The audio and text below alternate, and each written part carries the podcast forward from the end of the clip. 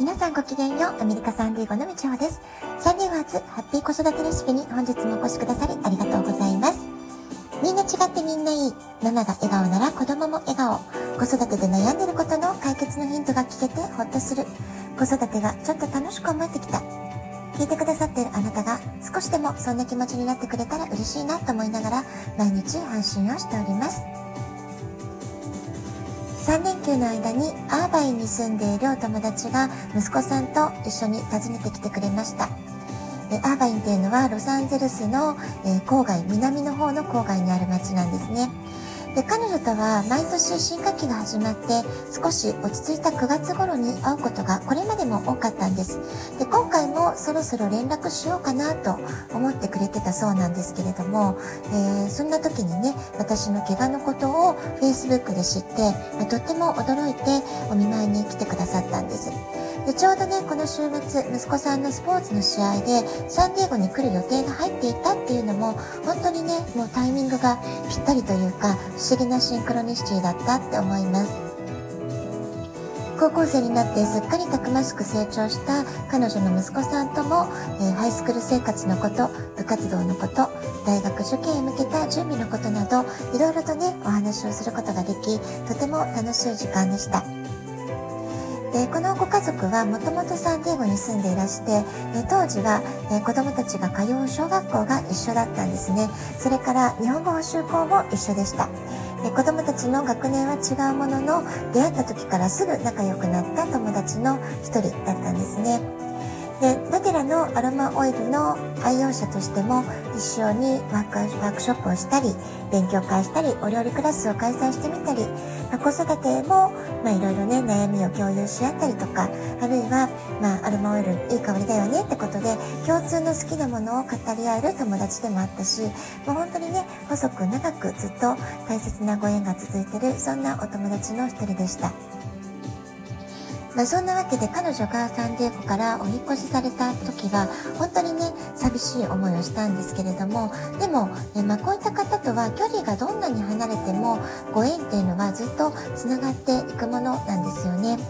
会う回数はめっきり減ってしまったけれども会いたいなと思った時にはお互いがそういう思いをね、えー、持っていたりとか必ず会えるっていうことにつながっているのがすごく不思議だなと思います。えー、最近はヨガのインストラクターとして、えー、大変ご活躍中の彼女なんですけれども、まあ、今回は心を落ち着けるアロマキャンドルをはじめいろいろとね彼女らしいセレクションというか、えー、彼女のお気にお気に入りの品物を私へのお見舞いにってことで持ってきてくださいました。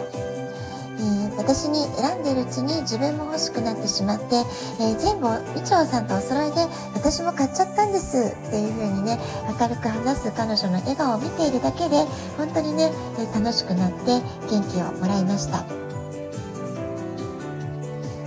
えこんな風に幼児教室や日本語補習校で出会った子どもたちあるいは、えー、同じコミュニティで共に子育てを一緒に頑張ってきたまあ、そういうね仲間というか、えー、ママ友のネットワーク、えー、そこで出会った子供たち。私たちにとってはなんかね、まあ、例えて言うならば親戚の子供みたいな距離感なんですよね、えー、ママ同士のコミュニケーションも楽しいんですけれども本当に小さい時からずっと成長の過程を見守ってきた子供たちが今中学生とか高校生になって、えー、大人とのね会話がしっかりできるようになっている、まあ、そんなこと一つとってもねすごく大きくなったなって感動したりしました。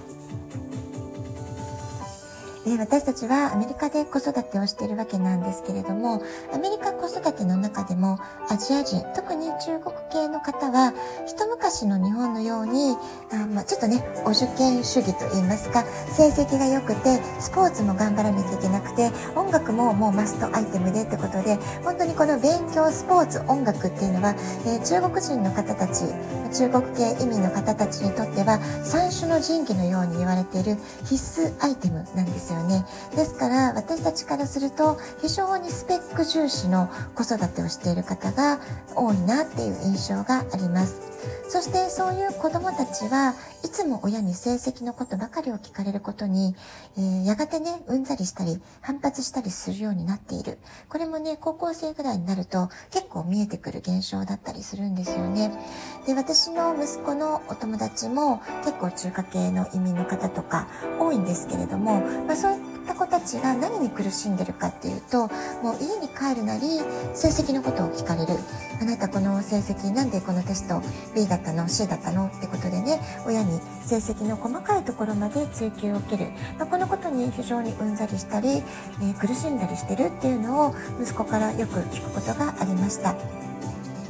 で親御さんの気持ちもね私もわからないではないんですけれどももちろん成績悪い話を聞くよりはいい方がねいいに決まってますけれどもでもねこれはこう行き過ぎるとやはりね子供たちの心を傷つけしてしまうことにもなりかねないので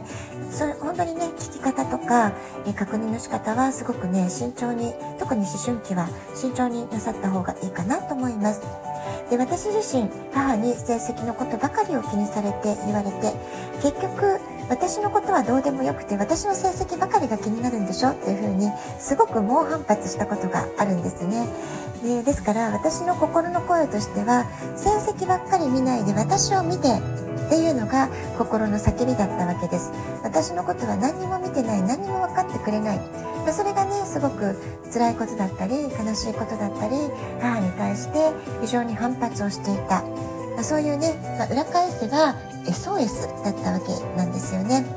ですから、まあ、上辺だけの優等生を私はずっと長年演じていた子供だったんですけれどもだからこそこのスペック重視成績重視の子育てのリスク、えー、子供目線で私は分かってしまうというか共感できてしまうところがあります。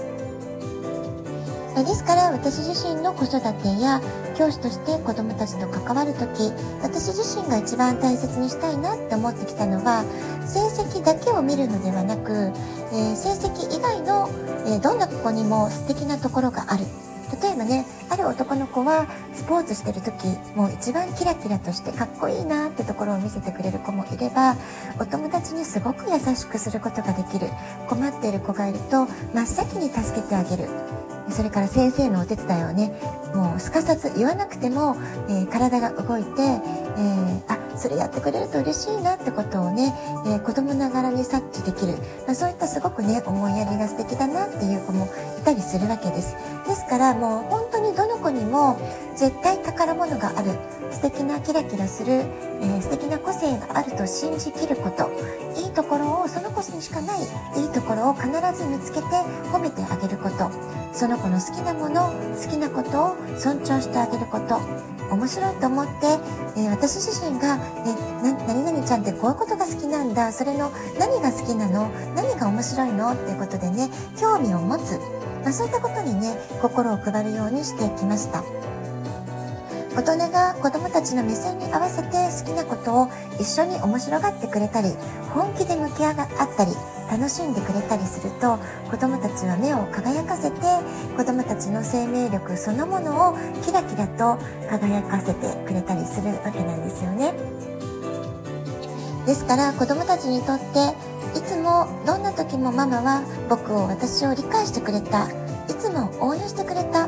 まあ、そういう思いがえ持っててもらうことができたならば、まあ、一番難しい思春期子育てであってもその時ねいろいろな課題や問題がいろいろ出てくるかもしれませんけれどもでもね、えー、それでもなんとか親子で乗り越えていけるんじゃないかなっていうふうに私は信じています。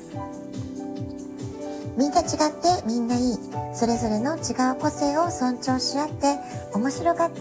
助け合って、私たち一人一人がそんな優しい思いやりを持ってお互いを受け入れ合うことができたならば、え最終的にはね、世界から争いというものがなくなっていくんじゃないかなとか、え本当の意味での平和っていうものを私たちは体感する、体現することができるんじゃないかな、まあ、そんなことを夢見ています。でそんな風に考えると子育てってすごくね奥が深いとってもとっても大切なお仕事だっていう風に思うんですよね。私たち母親一人一人の考え方は子供たちにとっての最大のインフルエンサーになっていくわけです。できるだけフラットで冷静な視点を保ちつつ、でも反面愛情を注いで熱く応援する。まあ、そういうね、冷静さと情熱の微妙なさじ加減というのも大切ですし、ある時は厳しい規律を、えー、貫く。ある時は慈しみの心で慰める、すべてを受け止めてあげる、まあ、そういう大きな大きな愛情とのバランスをとる、まあ、そういうね、本当に難しい仕事だと思います。ですけれども、だからこそやりがいがある仕事でもあるかなって思うんですよね。今日はこの辺で終わりにしたいと思います。今日も素敵なお時間をお過ごしください。あなたと子供たちの毎日の時間、楽しむのでありますように。ごきげんよう、みちょうでした。さようなら。